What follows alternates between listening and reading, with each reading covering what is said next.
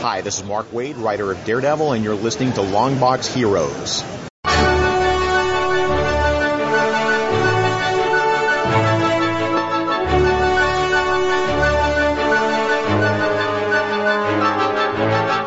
Hello, everyone, and welcome to episode 448 of Longbox Heroes. I'm Todd with Joe. Joe, how are we doing today?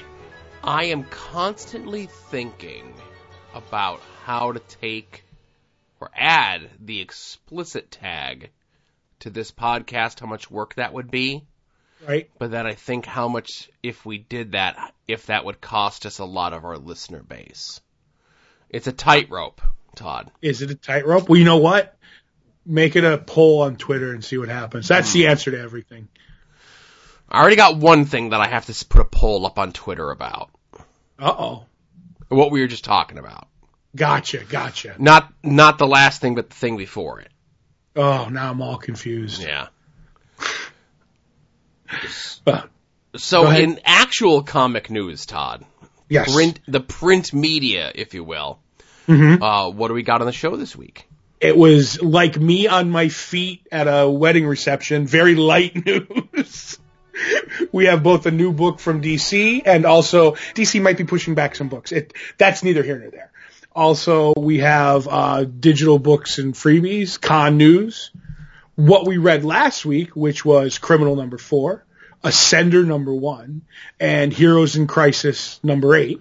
Todd, did you get my text about that? Uh, I did get your text and you were not the only one. Woo! Okay. But, um, what we're looking forward to this week, there's a couple omissions from our list that I'm shocked about, but anyway, um, also, uh, we have, uh, Todd's Art Attack, and at the end we're gonna have, uh, talk of three, not one, not two, but three shows. We have Flash, Legends of Tomorrow, and you did watch, uh, Cloak and Dagger, right? I certainly did. Now, obviously, as you may have heard here, there's a little something missing from this. Uh, of course, uh, with Avengers Endgame coming out just this past weekend, uh, if we had to have that be part of this show, the discussion of that, of course, be part of this show, we'd be talking about an over three hour plus show, I'm certain. So Todd and myself, along with uh, co-host of At Odds with Wrestling, Adam, recorded something extra. It's over in the After Dark feed if you want to hear our opinions on Endgame After Dark. Uh, again, it's on the After Dark feed, so it does get a little blue, if you will, uh, but it's blue from excitement. And um, what is it? It's over on the After Dark feed, gets a little blue, and of course, spoilers ahoy! I think that's a minute in, and spoilers start. So That's right. Can't get away from it though. But that's the whole point of those, those, those, uh, when we review stuff like that, that we say it right up front.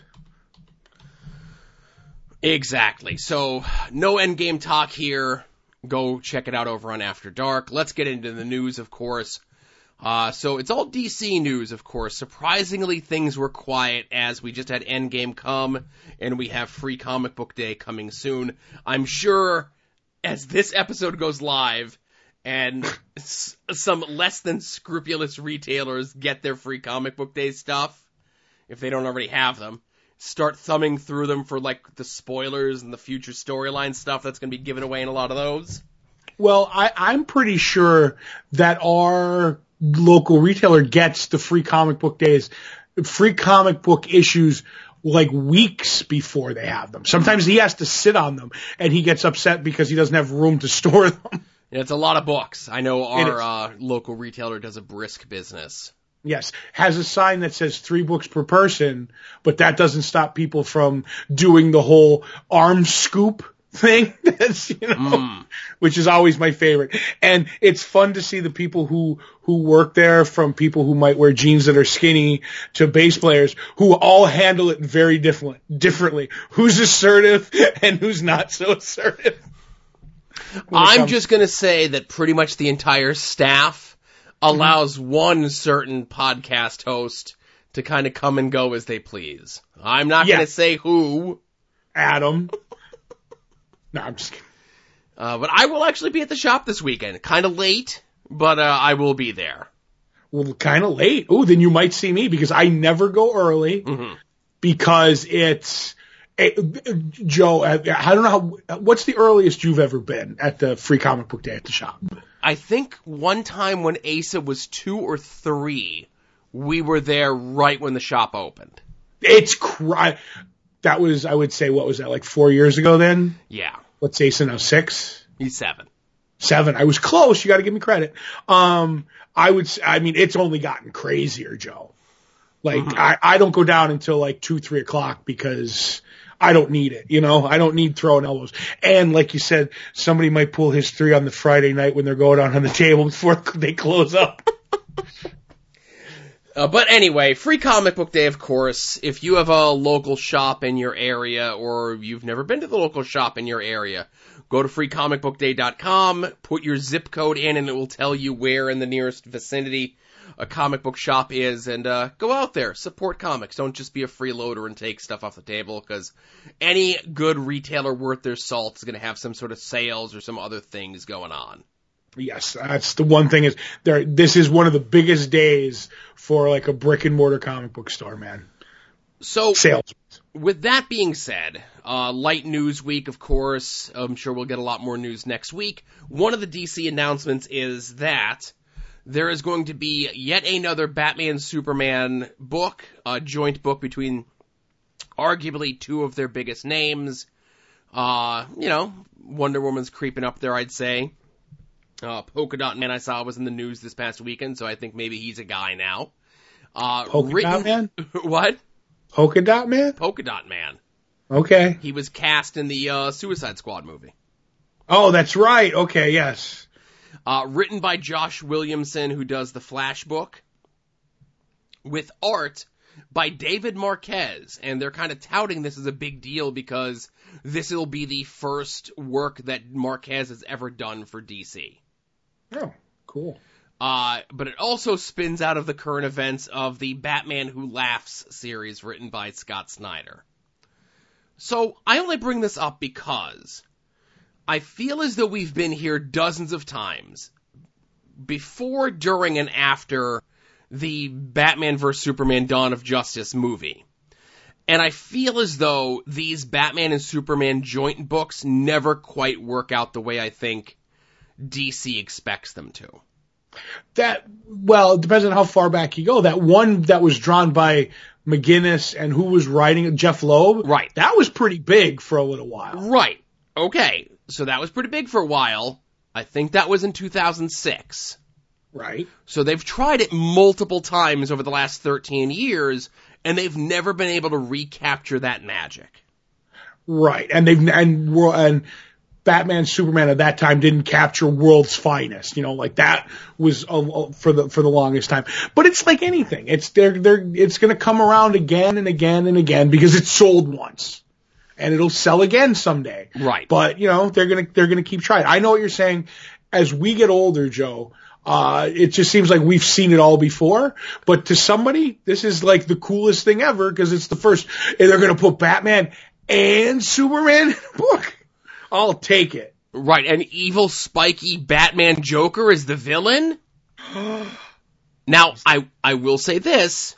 Those David, that David Marquez, uh, promotional art, wraparound cover, whatever it is, that they released looks pretty neat, and David Marquez draws a pretty fancy Batman, but is David Marquez a big enough artist to bring people in? Because not taking anything away from Josh, uh, Josh Williamson, he's been at DC for a long time, he's a, a good hand, if you will, in the, uh, wrestling vernacular, but he's not Tom King, he's not, uh, Geoff Johns, he's not, uh, Scott Snyder, he's not whoever, I would, you know, Pete Tomasi, he's not whomever that draws sales in a book. I get what you're saying, but all those people who draw sales on a book now, mm-hmm. at one point didn't draw sales on a book. That's true. some of these people, you know, some of these overnight sensations are really six year overnight sensations. True. You know, so maybe this is the maybe this is the one. Maybe the pitch was so good. Now I say this like when you when you get these books, some of them, you know, like one out of ten, you know, go stellar. But this one might, and that's the way I look at it. They maybe they just have faith in Josh Joshua Williams and the in the team or whatever, and it'll work. But I know what you're saying. Like these aren't the people that you think. But how many of those names? Are there who like? Are you going to have Geoff Johns do it? Are you going to have Tom King do that book? And then take them off the books that they're doing or not doing. You know what I mean? Well, okay. So, and this is not a knock on Josh Williamson. Please don't take Right. that wrong. I enjoy his Right. Flash run. He did the crossover with Flash and Batman, and it was very good. This is the one. Is this the time? Is a rocket being strapped to Josh Williamson going to be the thing to catapult him to the next stratosphere? Mm-hmm. Can that be done? In the way like Tom King I think had you know he had his real big hit over at Marvel with the Vision maxi series and then mm-hmm. DC stole him up to do Batman. Right. Did he do Vision first before he did Nightwing? Dick Grayson? Tom King? Yeah. I don't recall Tom King doing a run on Nightwing. Remember when he did that? Tom King did that run where Dick Grayson wasn't Nightwing anymore and he was the agent of whatever? That was not Tom King. Uh, but I know um the the arc that you're talking about where it wasn't called Nightwing, it was called just Grayson. Right. I thought Tom King wrote that. Again, I'm trying to do this on my uh, phone, so it's. Oh, so you know what? You are correct. So He now did- was that be? He he did, I think, the tail end of it. He didn't do like the beginnings of it, I guess. Mm-hmm. Um, let me see when he took it over, and he also did uh, Omega Man. Right. Which I, I want to say was before uh Vision. I don't know. I know that got some acclaim too Okay. before because that got canceled and they were like, oh, we'll let it go twelve issues. You know what I mean? So Grayson initially was done by Tim Seeley, Okay. and then it was toward the end when Tom King took it over. Um, let me look. Yeah, the internet's not helping me out right now. But yeah, like I said, because I'm trying to figure out the timeline. You know what I mean? Right, but that run on Grayson wasn't like a smash sensation, if you will. Wasn't a smash sensation. I know what you're saying, but that's where Mhm. I think some of Tom King, Tom King's traction came from. If you know what I'm saying. I do. So, when is the time to strap the rocket to someone? How do you sta- strap the rocket to someone? Uh, I I don't I- think you. Is this too big of a book that may overshadow um, a, a writer coming onto the book? Because obviously, Tom King doing kind of under the radar stuff like a Grayson book or like an Omega Men book and a Vision book over in Marvel, getting his feet under him, and then getting Batman. But then Williamson has been doing Flash. Um, so yeah, Tom King only did the last five issues of Grayson. all right. 16, 17, 18, 19, 20, and even like the first three of those were co-written by Tim Seeley. Or at least they're like, and that's, well actually no, not even. So, two issues, uh, 16 and 17 co-written by Tom King, uh, and Tim Seeley. Issue 18 done by a completely different creative team altogether. And then 19 and tw- and then 20 was written by Tom King. Right. So, Um 'cause I- right, again, piecemealing it there, but yeah, yeah, I get what you're saying. So, I don't know. I just don't feel as though I feel as though this book is going to come and go. Okay, that's the way I feel that odds favor. But like I said, I'm not going to say he's going to be the next Tom King, but he has ground out what 69, 70 issues of the Flash. Yeah, Um, so like you're asking, when is it to strap the rocket? I think, I, I don't ever think they, with, with someone who's not a Tom King or a Jason Aaron at a point, like if you're there, if they, they don't do that to get someone to a Tom King or a Jason Aaron, that they figure out "Oh, this is going to make or break them. I think they just put somebody on a book that they think is going to work. And like I said, one out of 20 times it sends somebody to the stratosphere. I don't think there's a lot of rocket strapping, if you know what I mean. Mm-hmm. Does that make any sense? yeah, it does, but I feel as though uh, DC especially needs to start rocket strapping some folks. I agree, but they're swoop, they're swooping them up from from like they have Bendis who could write twelve books a month, and I I don't think he should, but they it seems like to me that DC has more talent when they're working uh, than Marvel does. Like Mar like we said, Marvel has Jason Aaron and Dan Slott, and then who are your who are your guys after that? Your your Hickmans, you know, he's starting to come on X Men. We'll see where that goes. But right off the bat, you have Tom King, you have Geoff Johns. um, I'm trying to think of something like Brian Michael Bendis.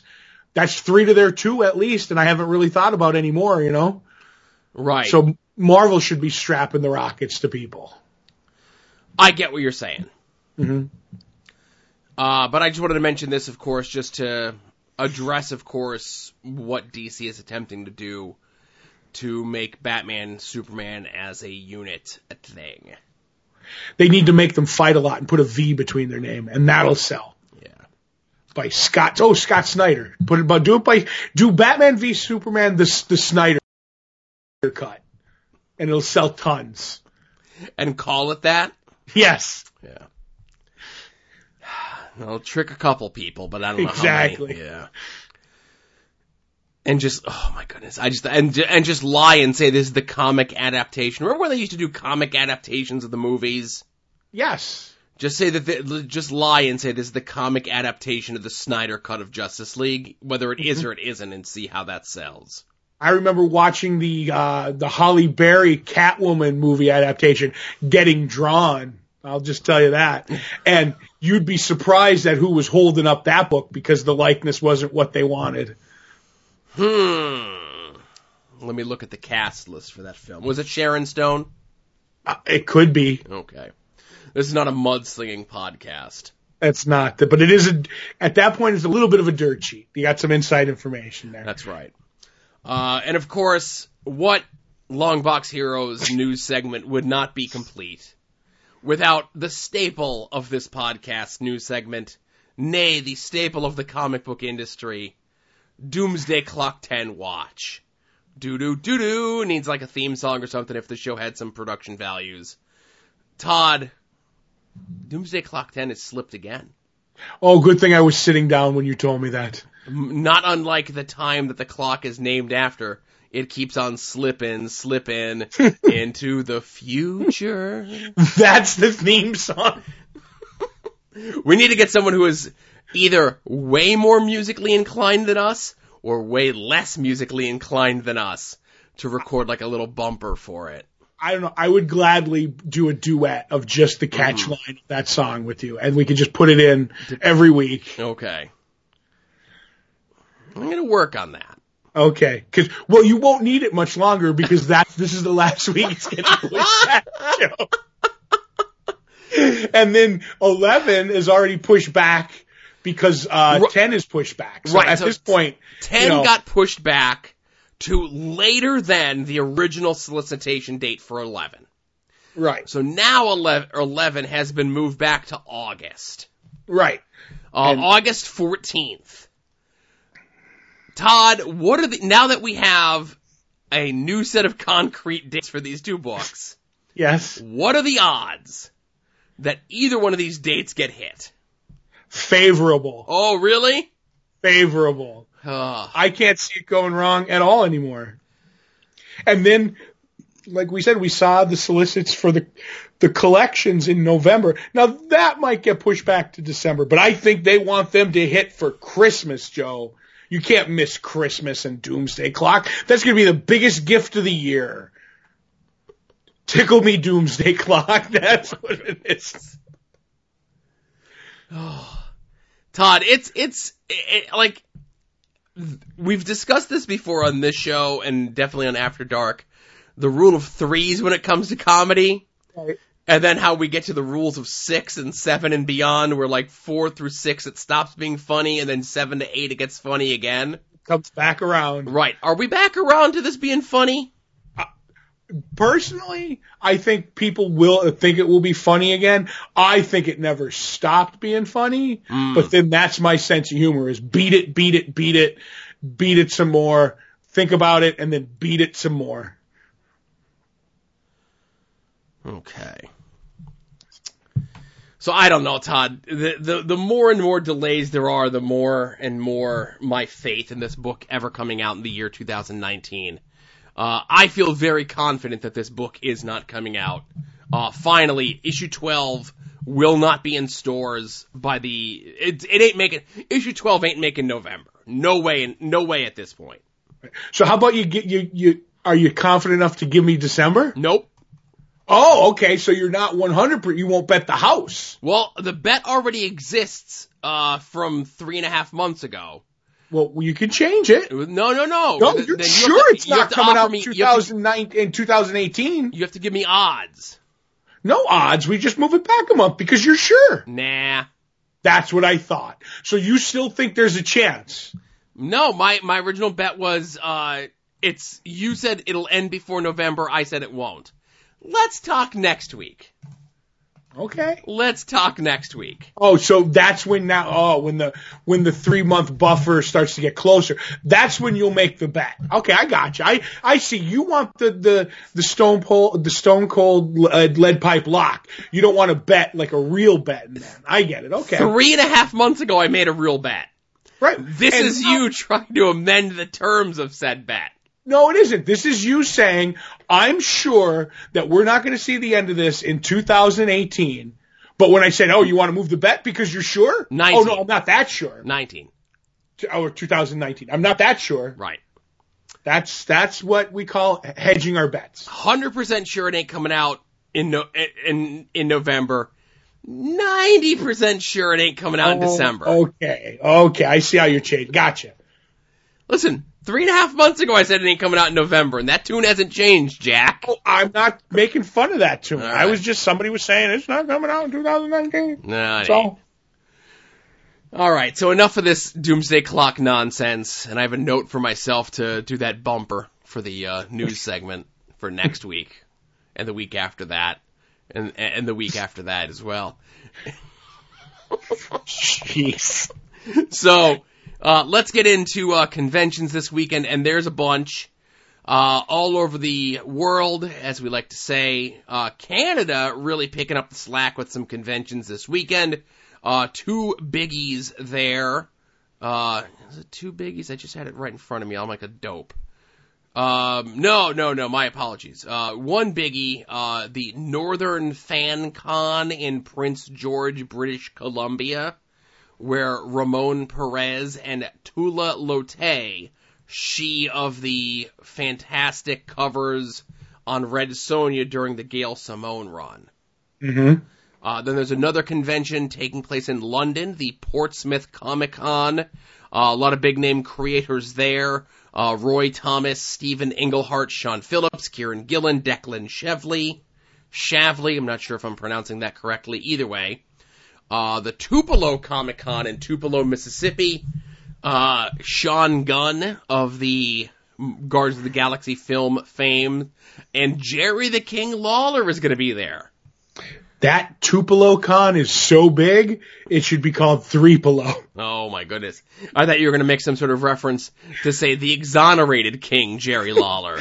no, I'll let you, I'll let you do that to your wife. Okay. Uh, then there is the Undiscovered Realm Con in White Plains, New York. Uh, even though they call it a comic book convention, uh, not many comic book folks there, but Billy West, Sid Haig, and Bill Moseley are going to be there. Ooh, but if it's undiscovered, how's anybody going to find it? Well, they just have to move the potatoes and it'll be right there. uh, but the biggie this weekend, Todd, of course, is the Fan Expo in Dallas, Texas. Uh, last week we discussed the big five shot, uh, photo op of the Back to the Future people, Michael J. Fox, Christopher Lloyd, Leah Thompson, uh, Nate's dad, and, uh, whoever the guy who plays the principal was, they're gonna be there. Nate's dad and the Yeah. principal. I, when he's Back to the Future, he's Nate's dad, and Legends of Tomorrow, he's uh, Biff. Biff Tannen, gotcha. Yeah. Come on, get it straight. Uh, Bill Shatner is going to be there. Ooh. Uh, co- uh, on the comic creator side of things, Donny Cates, Peter Tomasi, Doug Mahnke, John Byrne, Jim Lee, Jeph Loeb. Now, Todd, I, I saved some media guests for last here. Of course you Because on normal on normal instances, the long running uh, mark photo opportunity even before the advent of the smash hit sensation Cobra Kai, which I haven't gotten a chance to watch any of season two yet, sadly. Mhm. That the uh, Ralph Macchio, uh, William Zabka, aka Sensei Lawrence, and Martin Kove, uh, Sensei Kreese, of course, triple shot under normal circumstances. That's your home run, solid bet. Doomsday Clock ain't coming out 2019. Triple mark photo. However, Todd, what could be the one thing, especially on this show, especially on After Dark, that would be above getting the mark picture with the three of them? Linda Blair. Linda Blair. Whoa. Linda Blair is going to be at Fan Expo in Dallas. show favorite, maybe soon to be a whole year mm-hmm. about her. We got to meet her someday. I'm, I'm going to look at her convention schedule. We're going to see what the summer looks like. Hopefully, my wife's schedules are. Uh, I I am still thinking about and laughing about the joke you said from last week about how my wife is going to organize a convention in my front yard and then schedule something else for me to do so I can't go to it. That that's that's an April thing to do. Yes, I I still think about that. Like I've probably thought about that twice a day, every day for the last week, and I still laugh every time I think about it. That's because I'm funny, Joe. That's right. You are funny, Todd. Everybody funny. Now you funny too. So the links to all these conventions will be in the show notes, of course, along with links to soon to be named network.com at soon to be named network.tumblr.com as well, where anytime any of the shows in our network, conglomeration of like-minded individuals, put up a show, and uh, I remember to put it up on the site. It'll be up on the site, or if they go appear on some other show, that'll also be up on the site as well, of course. Find out when this show comes out, when Longbox Heroes After Dark comes out, when Puzzle Warriors 3 comes out. They just actually had a bunch of the developers uh, from D3, the folks who make Marvel Puzzle Quest on, discussing things, and uh, they won't even say my name on the show. I'm that spreadsheet guy. Oh, you're the man who shall remain nameless. That's right. Uh, so there's that. There's uh, profane arguments, of course. The bi-monthly smash sensation of Fresher and Parlance, and I, I have it on good authority, their very own tweets, that there will be no podvocacy or wrestling on the edge of forever this week. Mm-hmm. Uh, but if you would like, you can go and just preemptively tell Jason how wrong he is about his opinions about Endgame, because of course he is. Oh boy. hey, wanna, do you want to you want to start that fire before you can? You know. Mm-hmm. Oh, So, uh, links to that and all that, of course, will be in the show notes. Soon to be named network.com, soon to be named network.tumblr.com. Uh, digital sales and freebies, of course, the Marvel stuff with Avengers and Thanos and all that jazz is still hanging out from the last several weeks. Um, as though the 1.2 billion dollars that movie hasn't raked in, they gotta get an extra 99 cents off you for a reprint of Infinity Gauntlet. That's for all the ivory back scratchers that they use for the people who count the money. oh boy. So, uh, some other sales, of course, uh, DC is having a sale on villain related stuff because they have some sort of big villain event launching in conjunction with, uh, Free Comic Book Day. Image is having a sale on Jeff Lemire stuff in conjunction with, uh, Ascender, which we'll be talking about here in just a little bit. But I also want to, uh, point out that Humble Bundle, we haven't brought up Humble Bundle in quite some time, uh, but they are having a Jeff Lemire spotlight going on. Uh, it's one of those kind of like pay how much you want. The more that you pay, the more that you get. Uh, paying all the way up to in increments of a buck to eight bucks to fifteen bucks. Uh, but for a buck, uh, you get the uh, first trade of Sherlock Frankenstein and the Legion of Evil, which I think uh, is a Black Hammer crossover. Uh, you get the first trades of December and uh, yeah, Descender and Royal City. You get the AD After Death book that Scott Snyder and Jeff Lemire worked on together, and the two issues of Gideon Falls. For eight bucks, you get some more issues. You get some more uh, more issues of Gideon Falls. Uh, you get some more Descender trades. You get some more Royal City trades, and you get some Valiant stuff and so forth. So all the way up to 15 bucks, you get pretty much everything that Jeff Lemire has done, not at Marvel and DC.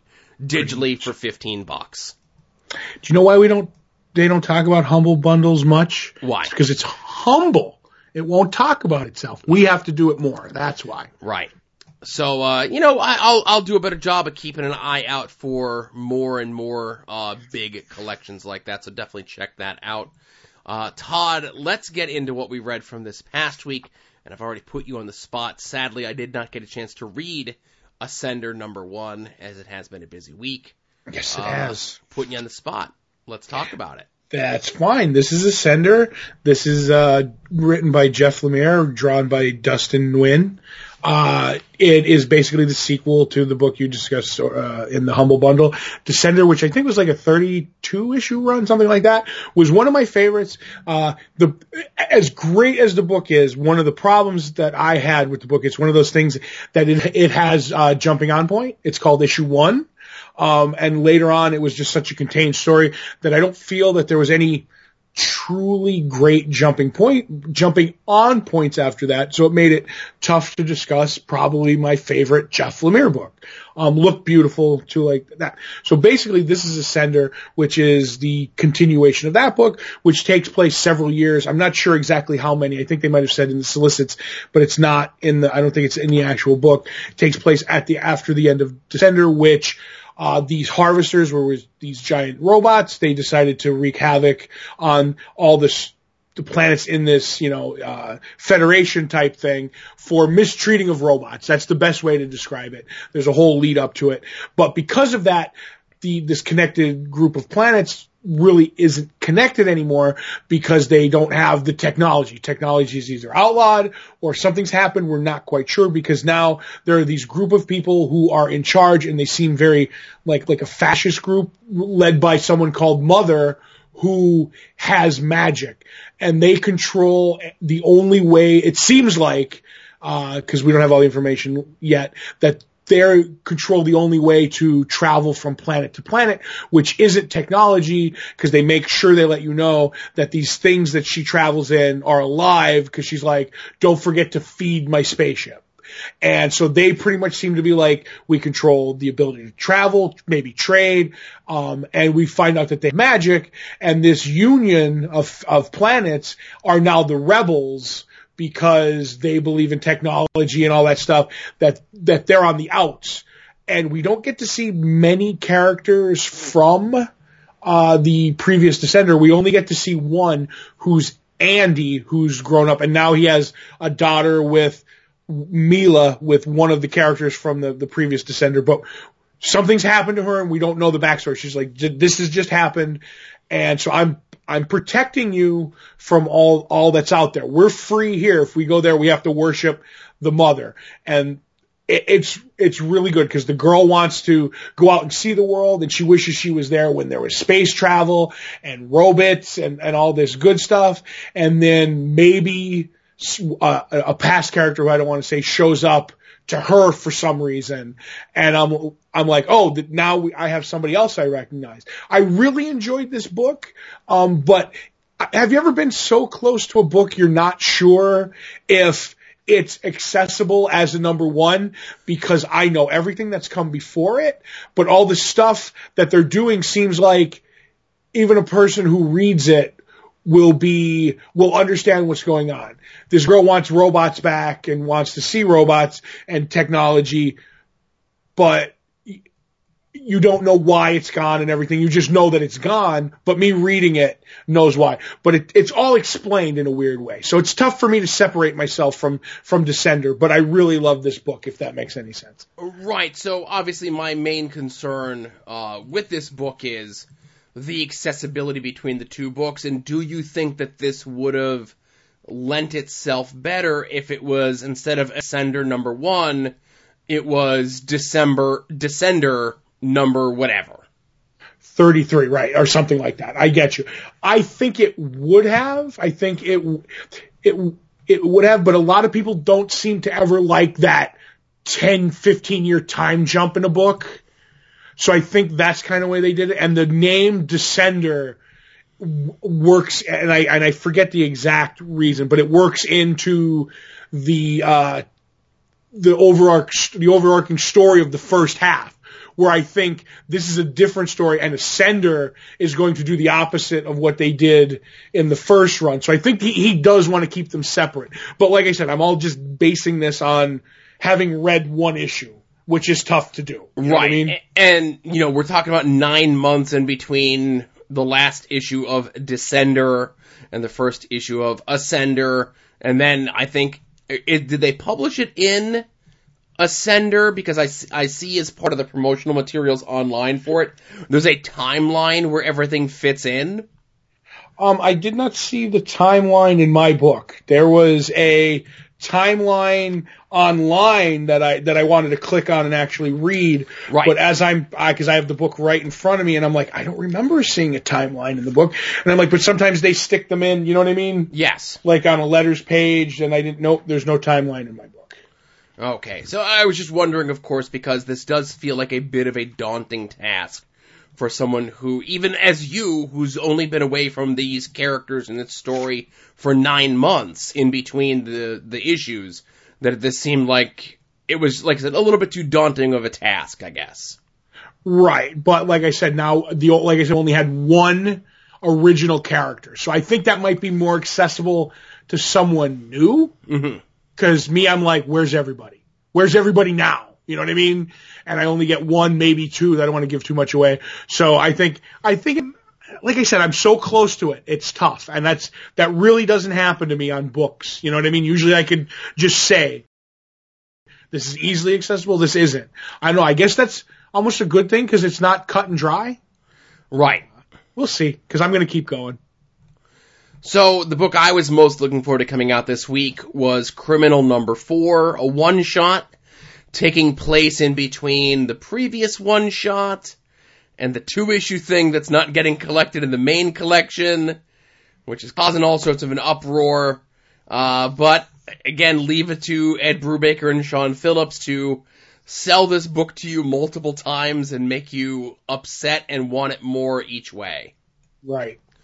So again, of course, this being a one-off, uh, we follow the adventures of Ricky, uh, who is the son of the typical main character in the book, and he is drugged up and drunk and attempting to go on a revenge slash heist, and he's having hallucinations. So that's a good combination, in my opinion. Right.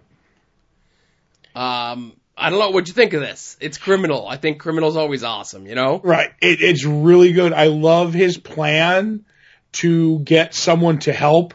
He's like, oh, well, I'll get this person and, uh, you know, and I'll bring this person I want to help back and be like, this is my gift to you. And I'm like, that's really great. But being up for four days straight, just snorting crystal meth every, you know, two hours or whatever, does not give you the best decision making skills. And how that whole plan just works out. And then he's like, all right, that didn't work so well. Now you need to help me. Like the, I came to you. This is all gone to pot. Now help me with it. And I'm like, and the, there's a great thing. He's like, do it yourself. And he's like, what did I, what did I do wrong? And you're like, oh, everything. you know I mean? Right. Like, how could you not see what you did wrong? And the sad part is, Joe, there are too many people like that in this world. Oh. So it's like realistic. I'm like, yes, you've brought all this crap to my front door and now you want me to clean it up. Go away and don't talk to me. Listen, I typically like an, uh, there being an escape in comics, Hmm? but having fanciful superpowers is just as much an, as an escape for me as someone who is irresponsible and makes horrible decisions on a regular basis. Yep. That's right. Sometimes I'm not, I'm not that much of a scumbag. So it's escapism for me. Right. Yours is kind of like, um, not science fiction, but like science fact hmm when you read Criminal. Yes. Are we going to start spinning the show that you're uh, much more of a degenerate than you actually are? Not to say that Um, you're not a degenerate, but to kind of amp it up a bit. Listen, I'm a bit of a degenerate that you know of. That's all I'm going to say. Okay. Well, I'm, I'm, I'm a layered degenerate. How, what, how much you want? That's how much I'll give. You know Oh what I my mean? goodness. You got to be careful with the reference we make there. Yep. Uh, but yeah, so Criminal is good. Criminal is always good. Whether you just pick this up as a one shot, I think if you pick up issue one and this, you're good. Uh, if you pick up issues one, two, three, four, you're good. If you pick up everything that says Criminal and Ed Brubaker's name on it, you're you're also in good shape. Yep. So the other book that we both read from this past week was Heroes in Crisis number eight. Uh, I ribbed Todd a bit there at the beginning of the show saying if he'd gotten uh, my text about this as I was picking my books up on Wednesday, Todd's phone was blowing up, as the kids say, of people wanting to talk about this book because big things happen in this book. And maybe you haven't been reading Heroes in Crisis, and I get it. Um, it feels a little overwrought at times uh, when they folded in the two uh, one-shot issues into the main book. Maybe that extended things a little bit further than they really should have. Perhaps the book got away from itself, was sold as one thing, went out to be perpetrated as something else, and is now finally back to that thing that it was maybe originally sold as. So we're going to talk about it, but I'm going to put spoiler tags in the show post. Okay. Just in case you don't want this part of the story spoiled for you. Maybe you haven't gotten a chance to read Heroes in Crisis. Maybe you gave up on it, or maybe you want to see what happened. Okay. They'll, you can go right to it, right here. I'm putting a little thing right here. So, Heroes in Crisis number eight, uh, written by uh, Tom King with art by Mitch Gerads and a little bit of help from Clay Mann. Uh, this is the Who Done It issue. We find out what's been going on at the sanctuary, who the killer of all those people is, and why they did it. And just for the record, Joe, uh, it's Mitch Gerads who did some of the pages, and it wasn't uh, Mann. It was Travis Moore who did the other pages. Oh, then uh, DC needs to update their website. I'm looking at the credits page of the book right now, so I'm going to go with that than their website. There you go. Me too. I'll go. No with that problem. as I just didn't know if you knew. Sorry. Right. So even the description uh, of the of the book says, with the killer revealed, it's time to find out why. Um, and then it says the Trinity of Wonder Woman, Superman, and Batman will have their leadership challenged and will question their own judgment. I don't think they show up in this book at all. I don't. I think they're just name dropped at one point. Right. So the killer is Wally West. Mm-hmm. Uh, Wally West was sent to Sanctuary. He started to question why he was there, who else was there, and part of what Sanctuary's whole thing is is that they keep you isolated. Everyone who goes there for any sort of rest or relaxation or recuperation goes there and they're isolated from everyone else through whatever the VR program that's set up there is. Wally took a step outside of that with the Speed Force, and he saw what was going on. And therefore that drove him mad. And he ended up killing everyone that was there. Accidentally, you have to you have to concentrate on the speed speed force so it can get away from you, which is their out. Mm-hmm. That he's not a purposeful murder. He's not a murder one. You know what I mean? He's a manslaughter guy. That's their out as far as I'm concerned. Okay, so everyone but Harley Quinn and Booster Gold. So Wally premeditatedly sets things up so that both Booster Gold and Harley Quinn think the other is the one who killed everyone there. He also travels five minutes into the future. Five days. Five days, my apologies, five days into the future and kills his future self. Right. and then comes back to our time. And now, as this book ends, we are at, what, four days and 20 some odd hours and whatever, whatever, and we're about to come to that five day limit where Wally essentially closes the loop and atoning for the sins that he did accidentally, I guess, kills himself before anyone else finds out about it, even though he is recording this through the sanctuary setup for other people to find. Yes. And he's going to do in that, in those five days that he has that nobody's looking for him and he's faked a whole crime scene. He's going to do good to offset the bad that he's done. That was his like end game at the end of this point. No pun intended. So what did you think? Uh, I feel as though this issue did a lot toward redeeming the flow of this book. I don't feel as though this should have been nine issue storyline. I don't think it should have been seven.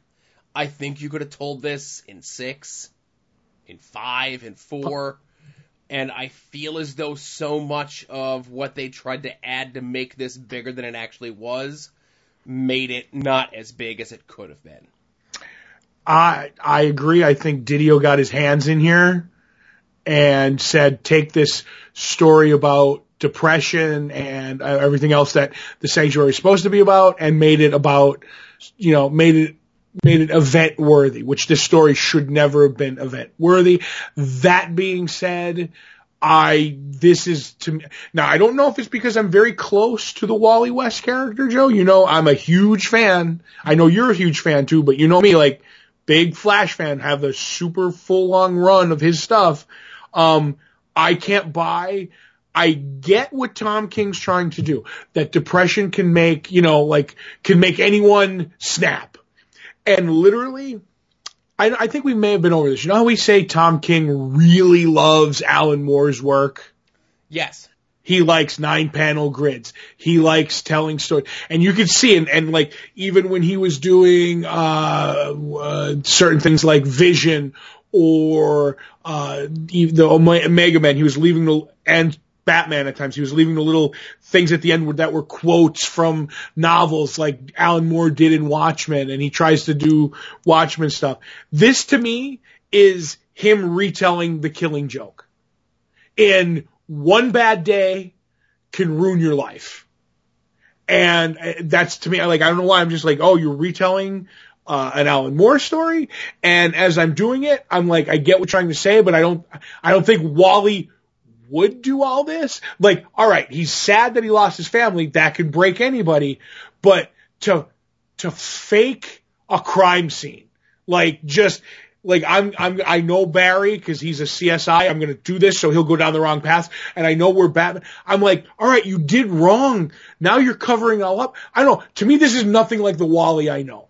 I'm going to give it one more issue because I want to see what he's trying to do, whether that thing he's doing is bringing his family back. But I'm like, man, Wally is really wit written like nothing I've ever seen. And it's like, I'm supposed to be the hope of the rebirth and everything, but they were all, all wrong. And I'm like, I, I don't know. There, to me, there's just a lot that I can't swallow here. And I don't know if it's because I'm a Flash fan or if it's not good writing. Uh, and I like Tom King. So that's my take on this book. So here's my only issue there.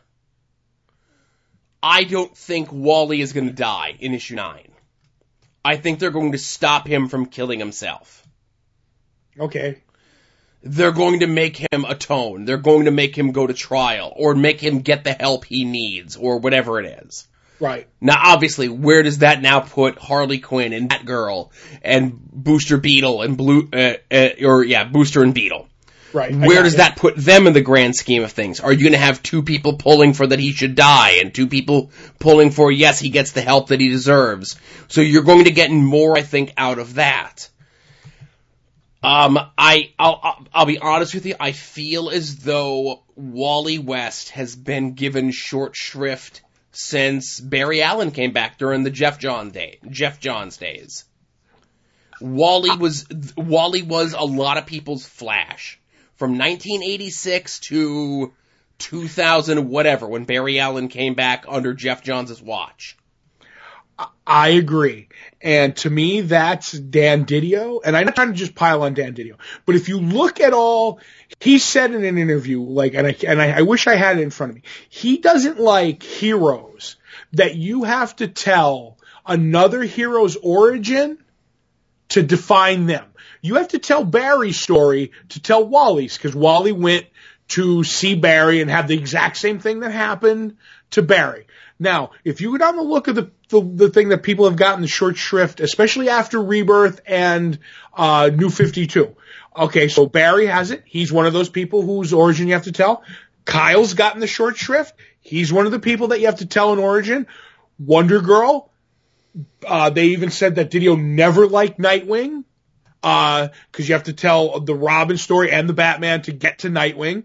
Uh, I'm trying to think now. C- Conner Kent, who is Superboy, he's finally come back, but I think that's because Brian Michael Bendis wanted to use him. All these generational characters, which was the whole point of DC to me, was the hope, the future.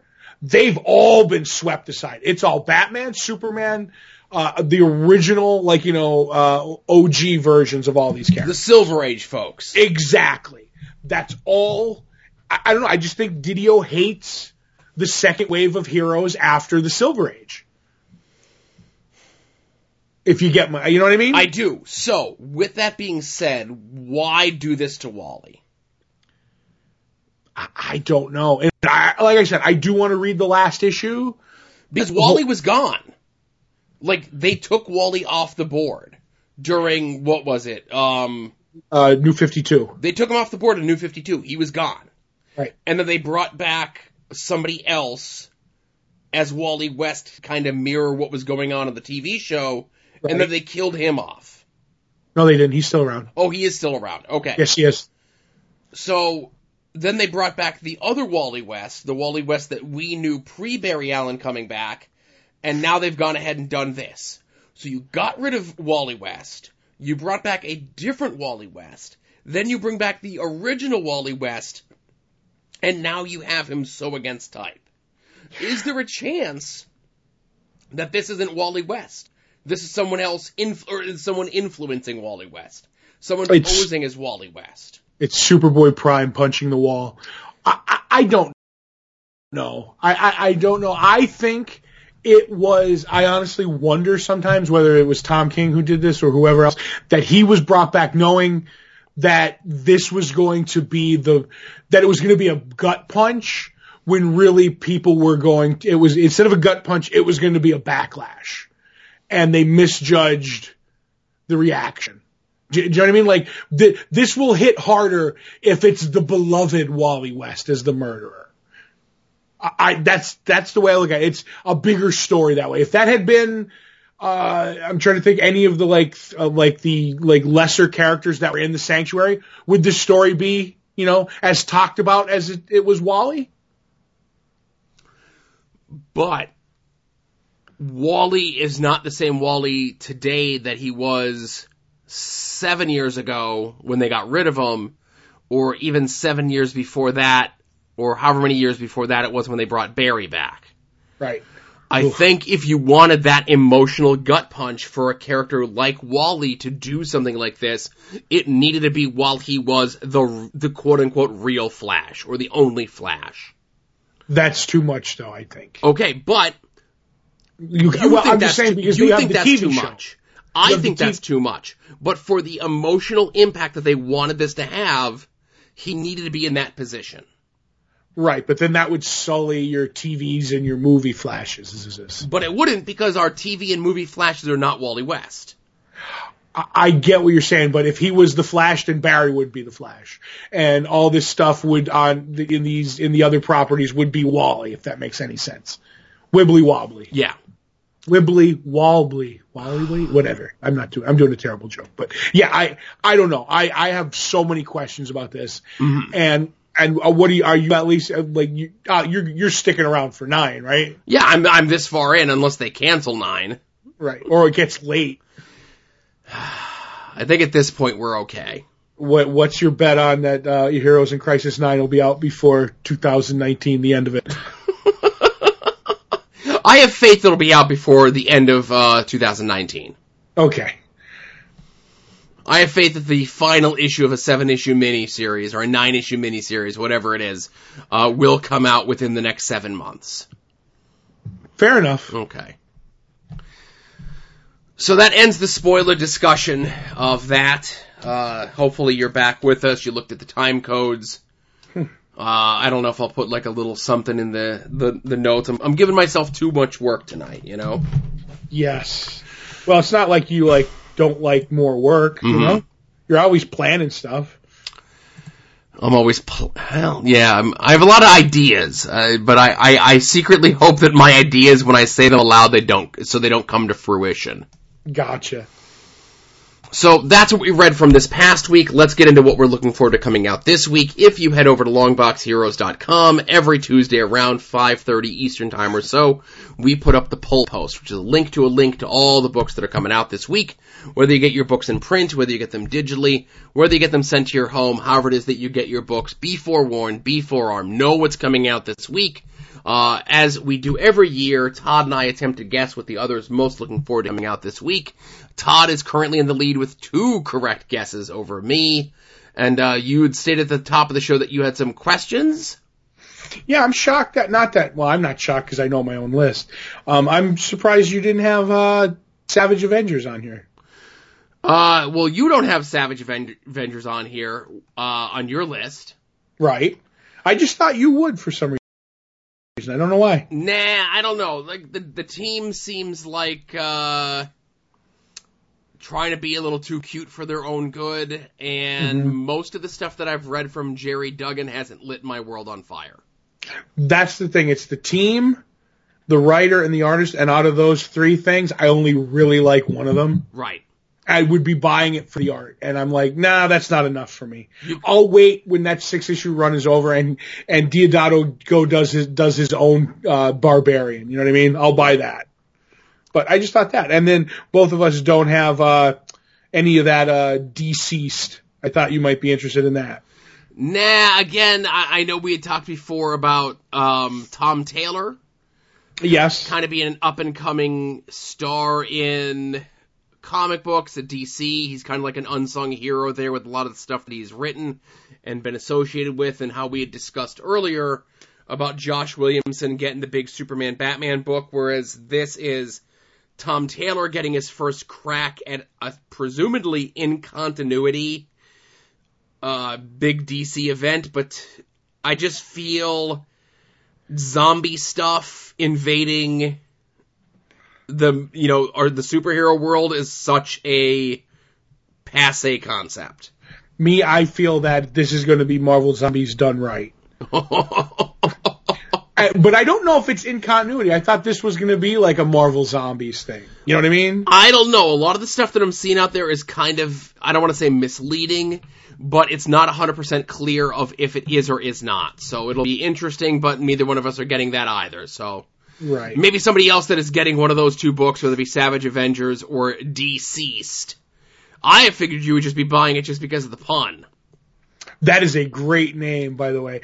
But as we, we'll talk a great pun when we get later into the TV show talk. But uh, yes, no, I, I just, I, I didn't, uh, I couldn't think, uh, I, I didn't think about getting it. I was like, I have a big enough list, and it didn't grab me. So, Gotcha. but uh, so I'm gonna guess what you, because I go first. That's true.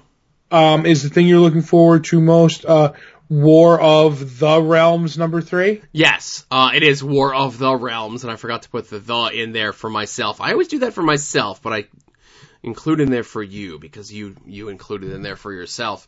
Uh, I think the book you're most looking forward to coming out is also War of the Realms as well. Yes. Yeah. Mr. Always on me about the hyphen in Spider-Man, but oh, not the the in the War of the Realms. Mhm.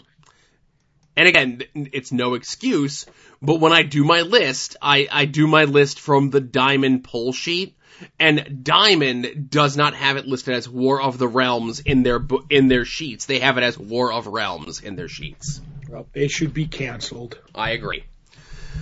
So no movement there on uh, either list, of course, but while you're over at longboxheroes.com, you can move to some of the past stuff that we've done, whether it be past episodes of this show, past episodes of After Dark, the 2017 Smash sensation Todd and Joe have issues, and uh, of course, you could always click on our little store button there and purchase shirts or stickers or pins with our fancy logo on them. And if you want other iterations of this shirt and even more designs inspired by not only this show, at Odds with Wrestling and the soon to be named network, you could head over to our TeePublic store and purchase to our to your heart's content. We had some off-air discussion about more and more designs in the works for the future here, and uh, I have a feeling very soon in the uh, very soon near future we're going to have some uh, information about the quality of these shirts, of whether or not I will bash these people or not. I, I'm hoping that I don't have to bash anyone. You are the Mad Basher. Yes. Uh, another way that you can help us out, of course, is by making some purchases through the Amazon click through at the top of the page. Does not cost you an extra cent, but it does give a couple of those extra cents that they would charge you over to Todd and myself as an advertising fee, because lucky for you, until you listen to this podcast, you never knew that Amazon existed, as far as the story goes. Right. It's us that was directing you there, which is why they give us a, a rolling two month cycle of payments for click throughs and so forth. Some of the notable purchases through the uh, click through this past week. Someone purchased a Bushmaster Bushcraft primitive field knife. And I'm Ooh. always a fan of having a knife on your person. I do too. I never know when I have to defend myself against a rabid squirrel. That's right. If I have my man purse with me, I have minimally t- three knives on my person at all times. hmm And four DNAs on those knives. Mm, well, mo- a lot of it's mine, but yes. Okay. Uh, but the rest is all books, uh, comic books and otherwise. So I'm always a fan of when comic books are purchased through the site. Uh, a book entitled The Pigeon Has to Go to School by, uh, children's author Mo Willems. He does a whole series of books about the pigeon, who's a little jerk character and doesn't want to do a thing, whether it be take a bath or he wants to drive the school bus. And it's all about him having to listen, and they're fun stories, and my kid likes them. And this is how I found out there's a new one of these books coming out. You will enjoy them in reading them to your child, and then it's a good book to help your child learn to read as well. Uh, somebody also purchased the most recent issue of Venom, number 13, through our click through. Somebody also purchased the collection of Avengers World by Jonathan Hickman, and somebody also purchased the first five volumes of the Terry Moore Strangers in Paradise book. Interesting. An unsung book uh, that sadly, due to its independent status, has kind of fallen off a bit. Terry Moore has done a bunch of other projects, uh, from Rachel Rising to a bunch of other things, and I think he's doing his big comic swan song here in the near future, where all of his creator-owned characters are getting together for one big last hurrah crossovery type thing. Right. And, uh, you know, my hat's off to Terry Moore. He's done some, uh, work for Marvel here and there, not a ton. He's done even less work for DC and Image here and there, uh, outside of the time that his book went over to Homage, and then Homage was purchased by DC, so he went back to be an indie. I think he is one of the last true indie creators, uh, out there that has kind of done things his own way. Right. I N D I E. That's right. He's not a race car in, uh, the Midwest. Or an uh, fight Nazi archaeologist. Right. Uh, so Todd, did we have any art attacks this week? Yes, we did. From De- uh, Jesse DeYoung, he asked Muppets work, right? Because there was a few series. So here's Teeth in the book that he's drawing, where they give you the little, like you know, 300 and some things, and they have a, a some a word on the page uh, in the sketchbook that you should draw whatever they're you know telling you to. And this was Teeth, so he drew Doctor Teeth, and it looks just like a Muppet. And yes, Muppets just the question Muppets work, right? Yes, they always work. No matter what the question is, Muppets always work because they're the best. And he did a great Dr. Teeth. I, I really, I really thought that was cool.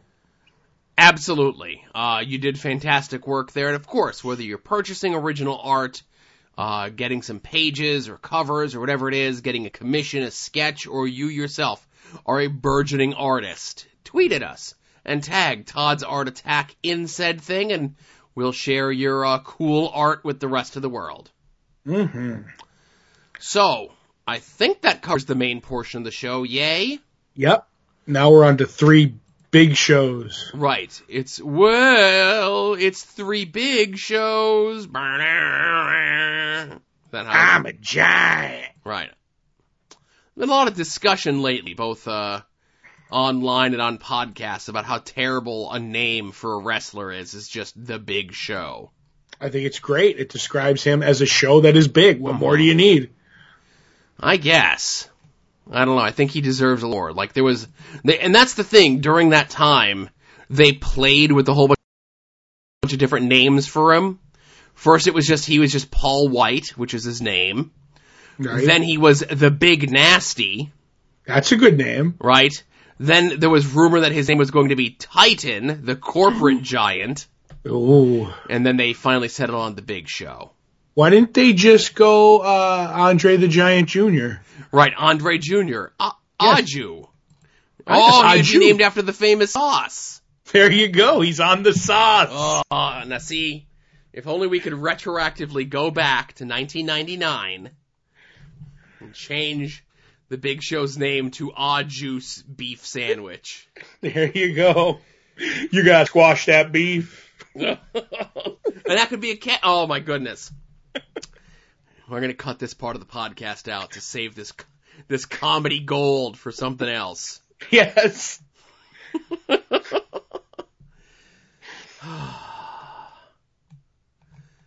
So where we well, eh, you know what? Let's let's begin with the oldest of the shows, and that would be uh, Flash.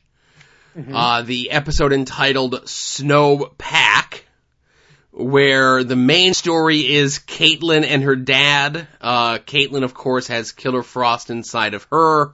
Uh, her dad, Tom Snow, not to be confused with Jon Snow. Is that the guy from Game of Thrones? What's his name? Good for you, Jon Snow. That's Bi- right. Bill Snow.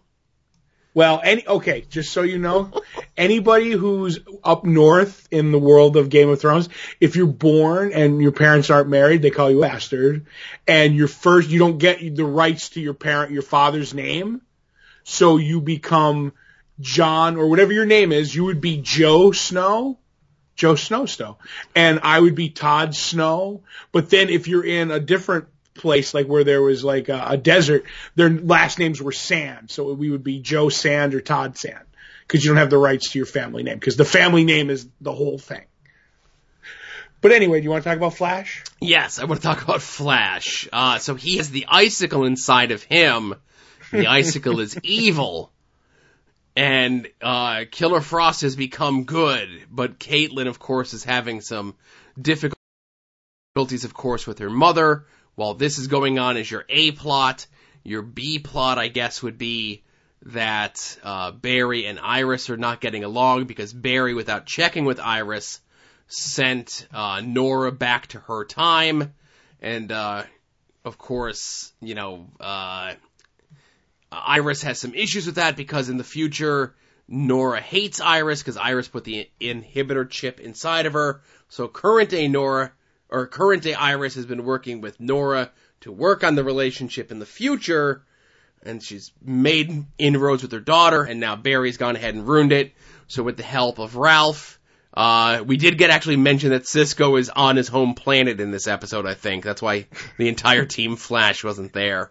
Exactly. And then, uh, of course, we get her going to the future and confronting, uh, Eobard Thawne. So there's a lot of stuff going on in this. Uh, I will say though, while I enjoyed this episode, I really don't like Icicle. Oh, Icicle's terrible. the actor who is a fine actor, he's a good man. When he's the dad, it's okay. But when he's the icicle, there's just something about him that's so unlikable. And I don't mean like, I was like, oh, he's a bad guy, I want him to die or something like that, or see him get his comeuppance. It's like, you're acting poorly. Yes. Like he looks like and acts like in those, what, you know, Tim Robbins is kind of like a serious actor Right. when he's the icicle, this guy, Kyle Secor, when he's the icicle, he acts like Tim Robbins does when Tim Robbins is in a bad comedy for a paycheck and plays like uh, a jerk or something. But Right. he does it poorly. He doesn't have the gravitas that a Tim Robbins has. Ooh, reaching for that Tim Robbins like quality acting. You know, that's hard sometimes. Right. But I did like the stuff And this was one of those rare instances where hashtag Iris is right, kinda, sorta, I guess. right. Because under normal circumstances, Iris is always wrong when it comes to her decisions against Barry, and they don't give you good groundwork or reasons why Iris is acting the way that she does, other than that's what the script said. I feel as though this is the first time in a very long time that Iris was deserved in her reaction to what Barry did. Right. But in the end, okay, I, am going to say that. She, Barry took Nora into the future away from Iris before she could say goodbye. Right? So, but that wasn't all that Iris was mad at. Iris was like, you did this, you know, you, you, you did this without talking to me. Yeah, because she's working with Eobard. Well, she's my daughter too. Well, if, and I like when Barry said, yeah, if Eobard had like, you know, I guess cause he murdered my mother, I'm the one who has problems with them. I'm sorry. You know, like that they're teamed up. And in the end, it, this is, you're right. This is the closest that Iris has been to being right in that the decision was right. It was it was done. The, the, he went about it the wrong way. Do you know what I mean? Yes. And I and I was fine with that. And that being said, uh, that I think, and once again, I think they were way too hard hard on Sherloque. They're like, you figured all this out, and you know, you you know, this isn't the time. And he's and he's like, what, what do you want? I figured out that your daughter is working with your most hated villain when did you want me to break this? When over dinner? Like what? So I think like Sherloque's getting like a bad rap. Uh, I don't know. I'm. This was a good episode. Uh, other than the, the wonderful ice fight between Icicle and Killer Frost, where she was doing the Iceman slide, which I like. But he was doing a. Apparently, if I shoot ice out of my hands, I can fly. And I don't understand that one. Now, as suspect as that is, and I, I think a lot of people is like, oh, Iceman did it in the comic book, so everybody could do it, right? Mm-hmm. When they're actually having the physical battle, and the stunt person that was there for Killer Frost, right? Wow, it was like it, it was sub Legends of Tomorrow wig work. And thanks to uh, Jason and David over on uh, Wrestling on the Edge of Forever, I, am sure I've seen it before, but I went and watched the Spock and or Spock Kirk and Khan fight from the original series. Oh, that's great. oh my goodness. It's no Kirk and Gorn, but it's pretty close. Well, it's more so the stunt double that's in there for Kirk during this. Mm-hmm. It's a guy who's about six inches taller, about 20 pounds lighter, and mm-hmm. uh, Shatner has brown hair, and this guy has like a jet black pompadour. Right, right. And they do it in like, like not even like far away shots. At least this one they tried. But if you go and look at Caitlin's hair in the close-ups, and then when the stunt double is being tossed around, the, the hair is so off. It's shameful.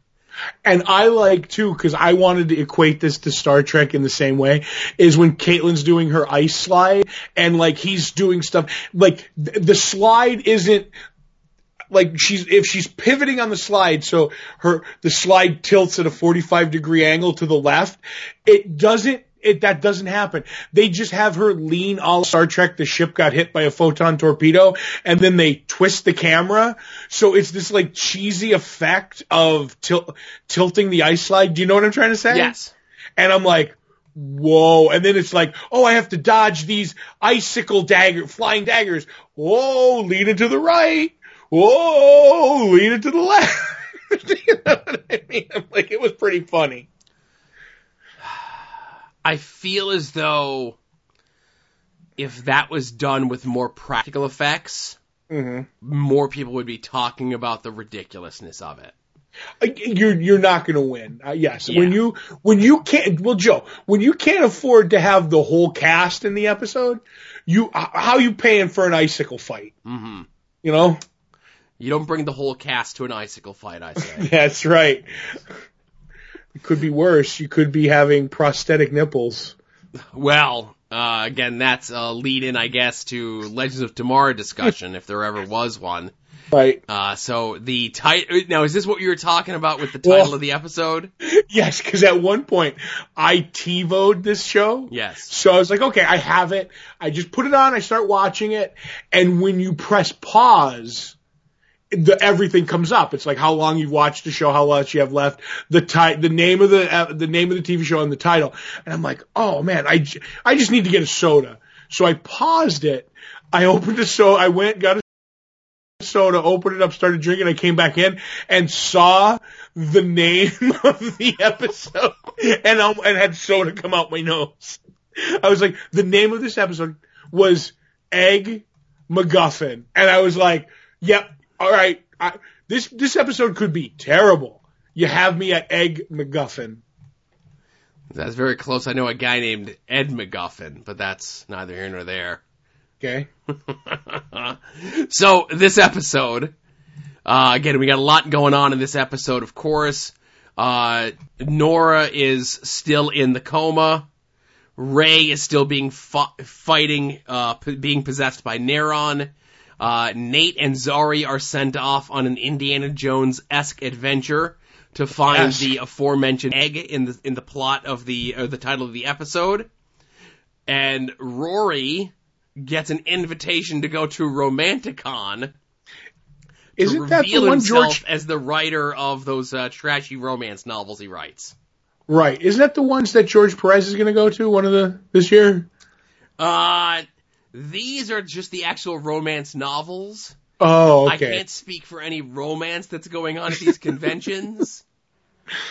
uh, but there is a lot of uh, love going on there. Right. And Charlie decides to play the person, the nom de plume of Rory's uh, who- author name, and they're going to get the quick twenty thousand dollar uh, uh, check from it. While all this is going on, Ava and Sarah are going to have book club night because there there there are a lot of plots going on. And they also have a bet on whether or not Nate and Zari are going to hook up while they're on their sexy, sexy 30, 1930s Indiana Jones esque adventure. right. So again, a very busy show, and I really liked it.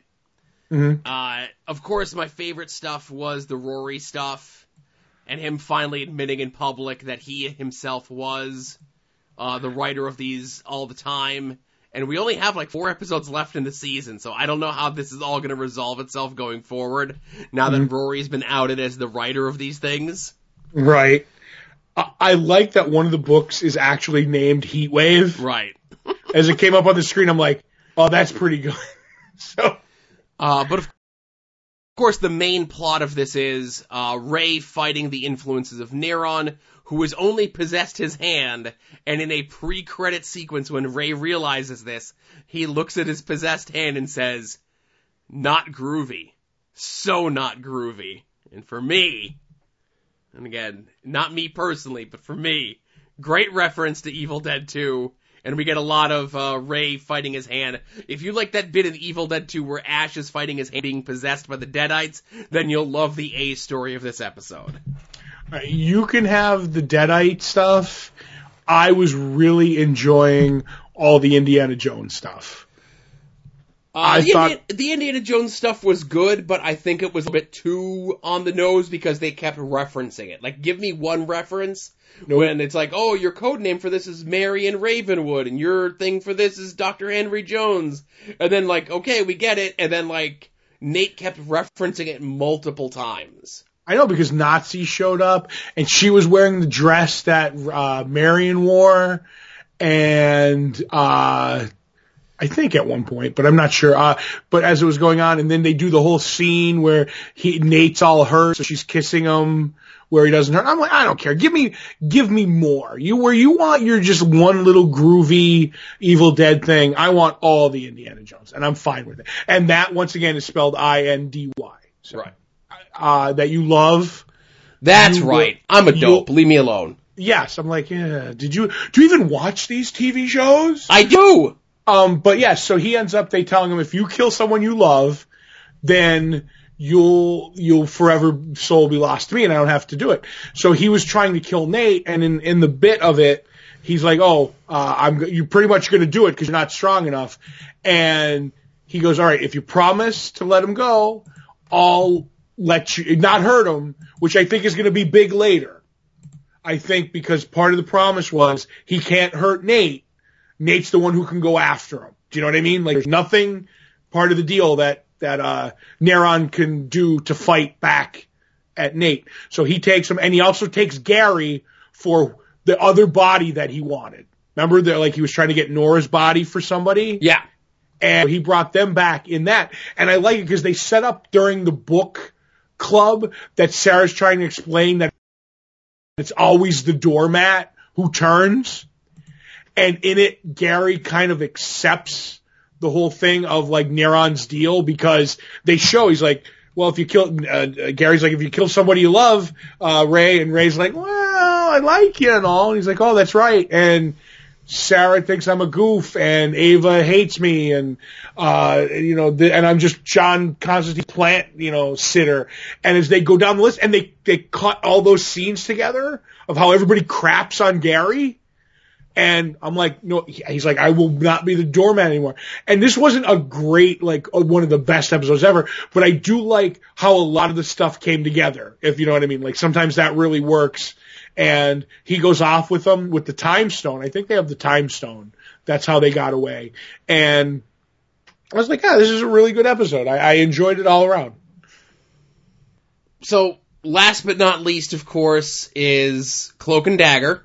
Mm-hmm. Uh, Tyrone and Tandy are both on their separate adventures in this.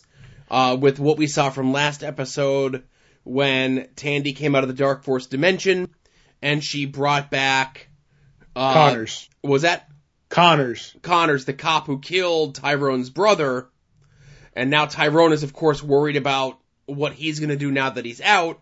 Tandy has turned her attention to those missing girls and again, of course, how what they're going through, as we saw, I'm not sure if it was last episode or the one before that, where she touched them and saw that none of them had any hope after what they had gone through. Mm-hmm. So Tandy is now attempting to find, you know, who got them, where they are, and to trying to help them come along. So with Tyrone ends up coming, uh, con- you know, having the confrontation with Connors. Connors essentially is like, here, turn my, turn myself in. Here's all the evidence that you need against me, and nobody trusts him with with good cause. And and while all that's going on, we have Tandy in some sort of like weird, airy, light flashback, something or other, telling a story about the farmer and the snake and how it's kind of all lining up with what we're seeing with Tyrone and Connors, but maybe there's more to that. Right. And while this is going on, Tandy goes and she's going to, because apparently they think that someone is maybe pimping out these young girls or whatever. And she goes like, well, she goes to the one, uh, one guy who runs the, the, the therapy place that she goes to and she asks, does he know anything? He's like, I can't tell you anything. And none of these girls want to talk to you. So who maybe could she get near? And she's like, oh, maybe, my therapy group woman would know who it is who's been over the last couple episodes. So she goes to her and she basically, and this was great because you forget how much of a con artist Tandy was over the, you know, the beginning of season one. And you kind of forget about it in season two. And she ends up like laying the line on her like, but it's kind of true. She's like, I have this friend who I used to help rob people and we did all this. And she did have that guy that she, that she hung out to dry, uh, in season one, and she's telling the story. And so the, she's like, I'm going to go meet him. Can you help me? And she goes, and it turns out to be Tyrone that she called. And in one bit of a thing, like, you know, obviously, as we always talk about this show, we're both two, oh, you know, 40 year old white guys. But Tandy goes like, I told her this whole story that I have a guy who pimps me out, blah, blah. And he goes, of course you got your black friend to do, to, to come. And she's like, that's, that's not why I, like, I brought you. He's like, yeah, sure.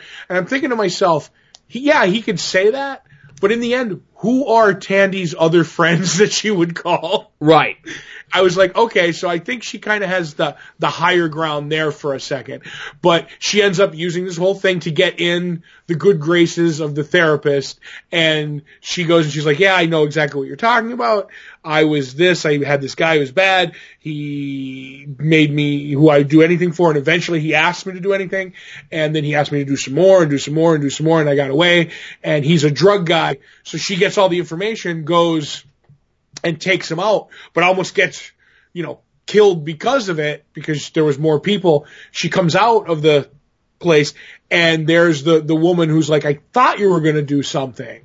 And as Tandy's telling the story in that other area that you're talking about, she, it's basically the moral of the scorpion and the frog, but told differently.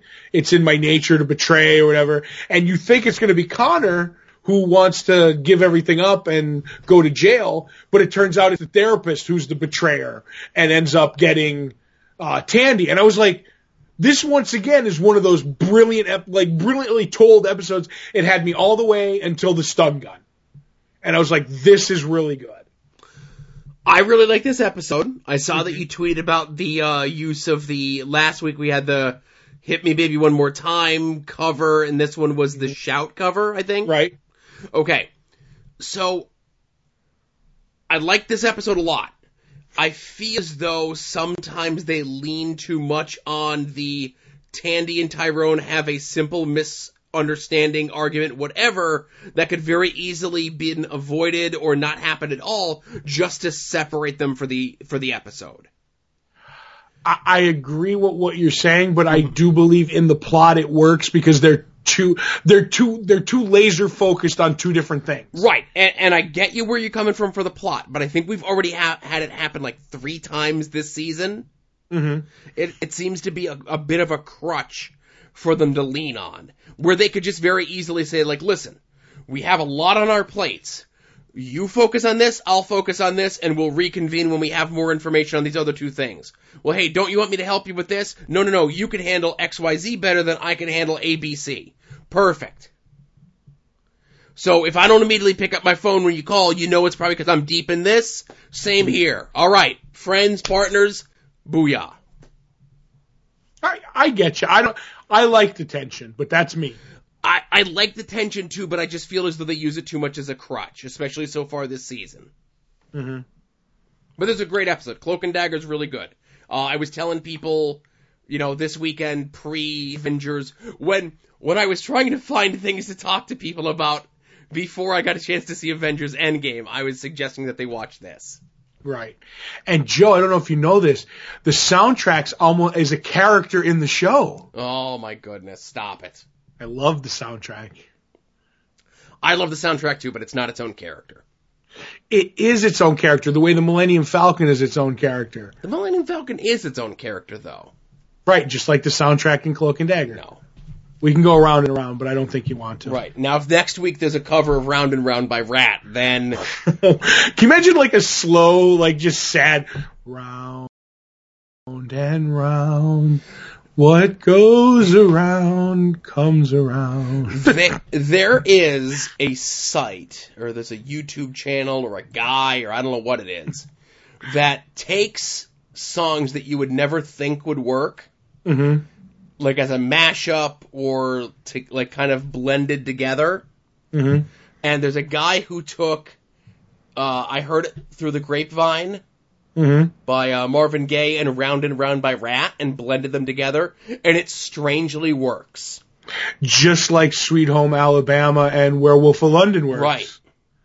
When, And he when you rhyme things with, yeah things with things. yes, Anyway, yes. so good crop of shows, but I think we're coming toward the end of a couple of them, right? I, I mentioned we got like what four episodes of Legends of Tomorrow left. Mm-hmm. We got maybe six episodes Flash. of Flash, and I know we got five episodes of Cloak and Dagger left. right. Then who knows what we'll do. Right. And then, of course, uh, not this upcoming week, but the week after that, we'll have our review of Detective Pikachu. Are you going to see that? Of course, I'm going opening weekend. Why? You don't like the old double R? I- Did you know the double R Oh. is is going to be Pikachu. I've been told once or twice by a few people that yes. Oh, okay. Just making sure. Thank you, though. Thank you for letting me know. You're welcome. All right, everybody. So, thank you very much for listening to episode 448 of Long Box Heroes. For Todd, this is Joe saying thanks for listening, and we'll see y'all here next week. Remember, be a faucet, not a drain.